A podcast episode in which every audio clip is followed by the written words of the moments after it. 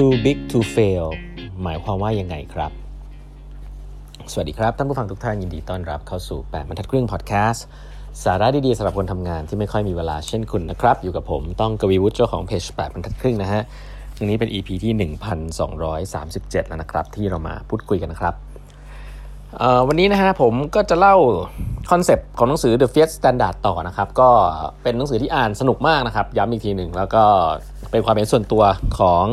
ผู้เขียนนะครับไซเฟดีนอัมมัสนะฮะซึ่งเป็นคนเขียน The Bitcoin Standard นะครับครั้งที่แล้วผมเล่าไปแล้วเนะว่าจริงๆแล้วเนี่ยเวลาที่เราพูดถึงการเงินเฟ้อมันมีข้อแย่ยังไงนะครับ แล้วก็หลาย ๆ ครั้งเนี่ยเงินเฟ้อแล้วก็การแก้ปัญหาด้วยการพิมพ์เงินเนี่ยมันช่วยมันทำให้ค่าเงินมันลดลง ค่าเงินเงินที่เราถืออยู่มันมีค่าน้อยลงนะครับ ก็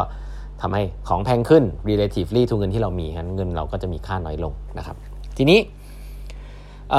วันนี้ก็จะเล่า concept อีกอันหนึ่งนะครับคล้าย ๆ กันแต่ว่าจะทำให้เห็นตัวอย่างมากขึ้นเขาบอกว่าในโลกปกตินะครับลองนึกภาพนะในโลกปกติสมมุติถ้าผมจะซื้อบ้านใช่ไหมผมเนี่ยจะซื้อบ้านผมก็ต้องเดินไปคุยกับคนที่เขาสร้างบ้านใช่ไหมครับแล้วเราก็บอกว่าเราอยากจะซื้อบ้านหลังนี้นะนะครับซึ่งปกติแล้วเนี่ยคนที่ขายบ้านเนี่ยเขาก็จะต้องดูว่า เอ๊ะคนนี้เนี่ยมีเงินหรือเปล่า ใช่ไหมครับคนนี้เนี่ยมีเงินหรือเปล่า ซึ่งถ้าคนคนนี้มีเงินนะครับก็ขายถูกไหมฮะก็จบก็เอาเงินมาแล้วเอาบ้านไป แต่หลายๆครั้งเนี่ยก็บอกว่าพอเงินก้อนมันใหญ่ขึ้นเนี่ยมันไม่มีเงินวันเนี้ยเข้าใจไหมมันมีมันไม่มีเงินในวันนี้ แต่มันเป็นเงินในอนาคตอะทีนี้เราพูดเรา มันก็จะเกิดหลักการของการให้เครดิตนะครับก็คือว่าอะเอาบ้านไปก่อนเอาไปอยู่ก่อนนะครับ แล้วก็ทยอยจ่ายคืนแล้วกันด้วยดอกเบี้ยอะไรก็ว่าไป ทีนี้สิ่งที่น่าสนใจก็คือว่า สมมุติว่าถ้าเราถ้าสิ่งนี้เกิดขึ้นเป็นเรื่องปกติแต่ถ้าไม่มีแบงค์เนี่ยมันก็หมายความว่า อันเนี้ยเป็นโลกปกตินะครับ ก็คือว่ามีการคนที่ขายบ้านเนี่ยเขาก็ต้องสามารถที่จะดูความเสี่ยงของคนที่ซื้อบ้านเองนะครับนี่คือความสามารถที่เขาต้องทำนะความเสี่ยงเนี่ยอยู่กับเขานะฮะแต่เขาสามารถขายบ้านได้ อันนั้นก็คือสิ่งที่ดีนะครับเขาก็ต้องประเมินว่าความเสี่ยงของคนคนนี้เป็นยังไงใช่ไหมครับ ถ้าดีก็ดีไปใช่ไหมถ้าเขาดูถูกต้อง แต่ถ้าไม่ดีเนี่ยเขาก็จะต้องเข็ดลาบ นะใช้ว่าเข็ดหลาบนะเข็ดหลาบ แล้วก็อาจจะต้อง run out of business ไปธุรกิจเจ๊งอะไรแบบนี้ ก็ก็ถือว่าเป็นธุรกิจที่ไม่ประสบความสำเร็จ เพราะว่าไม่สามารถที่จะหาลูกค้าที่สามารถจะมาจ่ายตังค์ตัวเองได้นะครับแล้วถ้าเกิดจะ access ประเมินเครดิตของลูกค้าก็ประเมินผิดพลาด อันนี้คือสิ่งที่โลกปกติควรจะเป็นนะ อันนี้คือสิ่งที่หนังสือเล่มนี้บอกไว้ก็คือ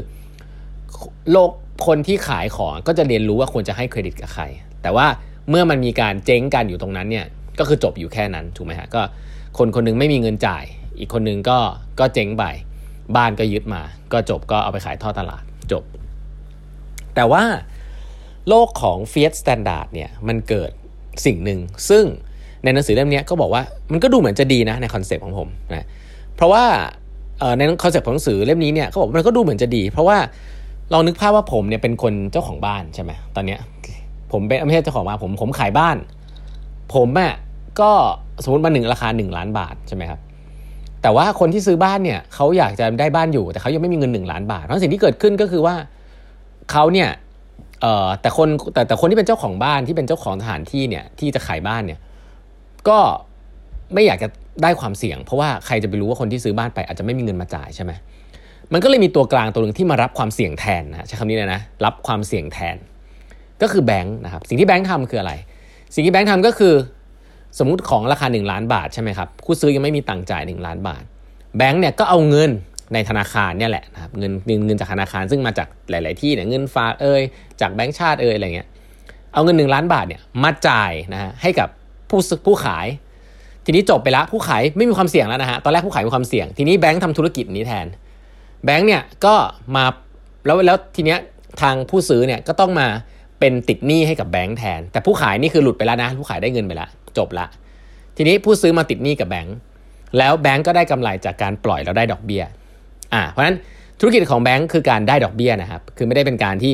ได้เงินก้อนมาแล้วถือว่ากำไรถูกปะทีนี้ไอ้ธุรกิจนี้เป็นธุรกิจที่กำไรดีอ่าในในช่วงหนึ่งก็คือว่าปล่อยคือรับความเสี่ยงแทนอะพูดง่ายๆเนาะสิ่งที่น่าสนใจก็คือว่าถ้าเกิดว่าสิ่งนี้เกิดขึ้นแล้วมันดีก็คือว่าผู้ซื้อนะสามารถที่จะใช้หนี้ได้นะครับ ก็เขาจะได้บ้านอยู่ไป แล้วก็เอาเงินในอนาคตมาใช้หนี้เรื่อยๆ ก็ happy ส่วนคนที่เป็นเจ้าของบ้านที่เป็นผู้ขายบ้านเนี่ยก็ได้ได้เงินก้อนไปละ ส่วนแบงก์ก็จะได้รายได้เป็นดอกเบี้ยใช่ไหมอันนี้คือในภาพที่เป็น happy case แต่เขาบอกว่าหลายครั้งครับ สิ่งนี้มันทำให้เกิดความโลภนะความโลภก็คือว่าแบงก์ก็จะปล่อยเยอะๆนะครับแล้วก็พยายาม access credit ให้ได้เท่าที่เท่าเท่าที่จะทำได้แล้วกัน แต่สิ่งที่เกิดขึ้นหลาย ๆ ครั้งก็คือว่า ถ้าตลาดมันไม่ดีเนี่ยหรือว่าปล่อยเยอะจนเกินไปโลภมากจนเกินไปเนี่ย คนที่เป็นผู้ซื้อเนี่ยก็จะไม่สามารถที่จะจ่ายหนี้คืนได้ ทีนี้สิ่งที่เกิดขึ้นคืออะไรในในโลกในโลกวันนี้แบงค์เนี่ยมีข้อดีอันหนึ่งนะครับมีข้อดีและเป็น privilege ของแบงค์อันหนึ่งก็คือว่าแบงค์เนี่ยเมื่อเมื่อไม่มีคนจ่ายเงินเขาใช่เมื่อคนที่เป็นผู้ซื้อเนี่ยจ่ายเงินเขาไม่ได้เนี่ยทีเนี้ยก็เหมือนอะล้มละลายแล้วกันก็ถือว่าเป็นบุคคลล้มละลาย จ่ายหนี้คืนไม่ได้ใช่ปะ่ะแต่สุดท้ายเนี่ยไอ้เงินก้อนที่แบงค์มีเนี่ยก็กลายว่า ไม่มีละ เพราะว่าไม่มีคนมาจ่ายหนี้คืนแทนละไอ้สิ่งเนี้ยเป็นสิ่งที่ทำให้แบงก์อะลำบาก แต่ว่าแบงก์เนี่ยก็คนที่ลำบากที่สุดอะจริงๆคือแบงก์เพราะว่าแบงก์เนี่ยไม่มีเงินที่ให้กับทางผู้ขายบ้านไปแล้ว แบงก์เนี่ยไม่มีใครเอามาเอาเงินก้อนมาจ่าย แล้วถ้าเกิดมันเกิดสิ่งนี้ขึ้นเรื่อยๆเนี่ยภาษาอังกฤษเรียกว่าเงินของแบงก์ก็จะหมดใช่ไหมครับแล้วหลายครั้งถ้าเป็นเงินฝากก็จะลำบาก ทีนี้ถ้าไม้ตายที่มันแก้ปัญหาเรื่องนี้บ่อยครั้งมากอาจจะหลายท่านจะเคยได้ยินนะหลักการนี้คือว่าแบงก์เนี่ย ปล่อยกู้ไปแล้วเรียกหนี้คืนไม่ได้เยอะๆเนี่ย มันทำให้เกิดปัญหาแชร์ลูกโซ่ ซึ่งผมไม่ลงรายละเอียดแล้วกันนะ มันทำให้เกิดปัญหาลูกโซ่ก็คือว่า ถ้าแบงค์นี้จ่ายไปกู้เงินใครมาแล้วจ่ายหนี้คนนั้นไม่ได้ แล้วแบงค์เนี้ยกู้เงินต่อไปเรื่อยๆอย่างเงี้ย ก็คือก็คือเหมือนกับว่าเป็นลูกโซ่ไปเรื่อยๆว่าคนก็จะติดค้างหนี้กันไปเรื่อยๆ สิ่งนี้หลาย ๆ ครั้งถ้าแบงค์มันใหญ่มากแล้วมันมีเงินก้อนใหญ่มากเนี่ย แล้วจ่ายหนี้กันไม่ได้เนี่ย ระหว่างแบงค์เนี่ยหลาย ๆ ครั้งจะเคยได้ยินคำว่า too big to fail เขา too big to fail ก็คือแบงค์นี้มันใหญ่มากจนเราปล่อยให้มันล้มไปไม่ได้ เพราะถ้าแบงค์นี้ไม่มีเงินมา support นะแบงค์นี้จ่ายหนี้แบงค์อื่นๆไม่ได้ สมมติถ้ามีแบงค์ใหญ่มากๆแบงค์หนึ่งติดหนี้คนไปทั่วเลย แล้วเมื่อถึงเวลาเรียกหนี้คืนปุ๊บแบงค์แบงค์เนี้ยจ่ายหนี้คืนไม่ได้ เพราะว่าเขามีลูกหนี้ที่จ่ายคืนเขาไม่ได้ที่เป็นลูกหนี้บ้านอะไรเงี้ยแบงค์เนี้ยจะต้องได้รับการช่วยเหลือ เพราะแบงค์เรื่องนี้ใหญ่เกินไปที่จะล้มในการที่แบบติดหนี้คนอื่นแล้วล้มละลายนะเพราะว่ามันเป็นแชร์ลูกโซ่ไปถึงแบงค์อื่นๆด้วย สิ่งที่แบงก์ชาติจะเข้ามาทำและเป็นสิ่งที่ทำเข้ามาได้ เป็นพฤติกรรมที่ทำเป็นเรื่องที่สามารถที่จะทำได้ก็คือ การเอาเงินมาอุ้มนะครับเอาเงินมาอุ้มจากไหนหลาย ๆ ครั้งอ่าเงินในสินในคงคลังก็โอเคส่วนหนึ่ง แต่เงินส่วนเนี่ยถ้าเป็นของอเมริกาแล้วเนี่ย part หนึ่งเลยก็คือปริ้นเงินนะเอาเราพูดอย่างนี้เลยปริ้นเงินเพื่อเอามา support แบงค์ให้เอาไปจ่ายหนี้คนอื่น เพราะฉะนั้นท่านี้จะเห็นว่าเหมือนเดิมแล้วนะก็คือว่าแบงก์ central bank เนี่ย สามารถที่จะปริ้นเงินออกมา แล้วก็เขาเรียกว่า bail out ก็คือเอาเงินเนี้ยไปจ่ายหนี้แทนแบงค์นะครับแทนแบงค์ที่ตอนนี้ประสบปัญหาอยู่ ซึ่งก็ดูเหมือนจะทุกคน happy ใช่ไหมเขาถามคือแล้วไอ้เงินที่ปริ้นออกมาเช่นเดียวกันครับผมก็เลยจะสรุปว่า เออ ก็เหมือนกับแบงค์ชาติถ้ามีคนคนหนึ่งที่สามารถปริ้นเงินและ centralize แบบนี้ได้ด้วยระบบ fiat standard โดยที่ไม่ต้องมีทองคำมา back เนี่ยดังนั้นมันต้องมีใครสักคนจ่ายจ่ายตังค์จ่ายเขาเรียก pay the price อะก็มันก็กลับมาที่ concept เดิมครับถ้าแบงค์ชาติปริ้นเงิน ขึ้นมาเพื่อช่วยแบงค์ในการให้แบงค์ไปจ่ายหนี้เพราะว่า too big to fail เนี่ยสิ่งที่เกิดขึ้นคือการปริ้นเงินเนี่ยแหละครับที่ทำให้ทุกคนนะครับที่ถือเงินสดเสียหายครับก็คือประชาชนตาดำๆที่ถือเงินอยู่นั่นเองครับเพราะว่าเมื่อปริ้นเงินออกมาเมื่อไหร่ เงินมันก็จะเฟ้อค่าเงินมันก็จะลดลงใช่ไหมครับค่าเงินลดลงเงินเฟ้อเพราะฉะนั้นเงินที่เรามีอยู่มันก็จะมีค่าลดลง เพราะฉะนั้น concept กันมาแบบเดิมครับว่า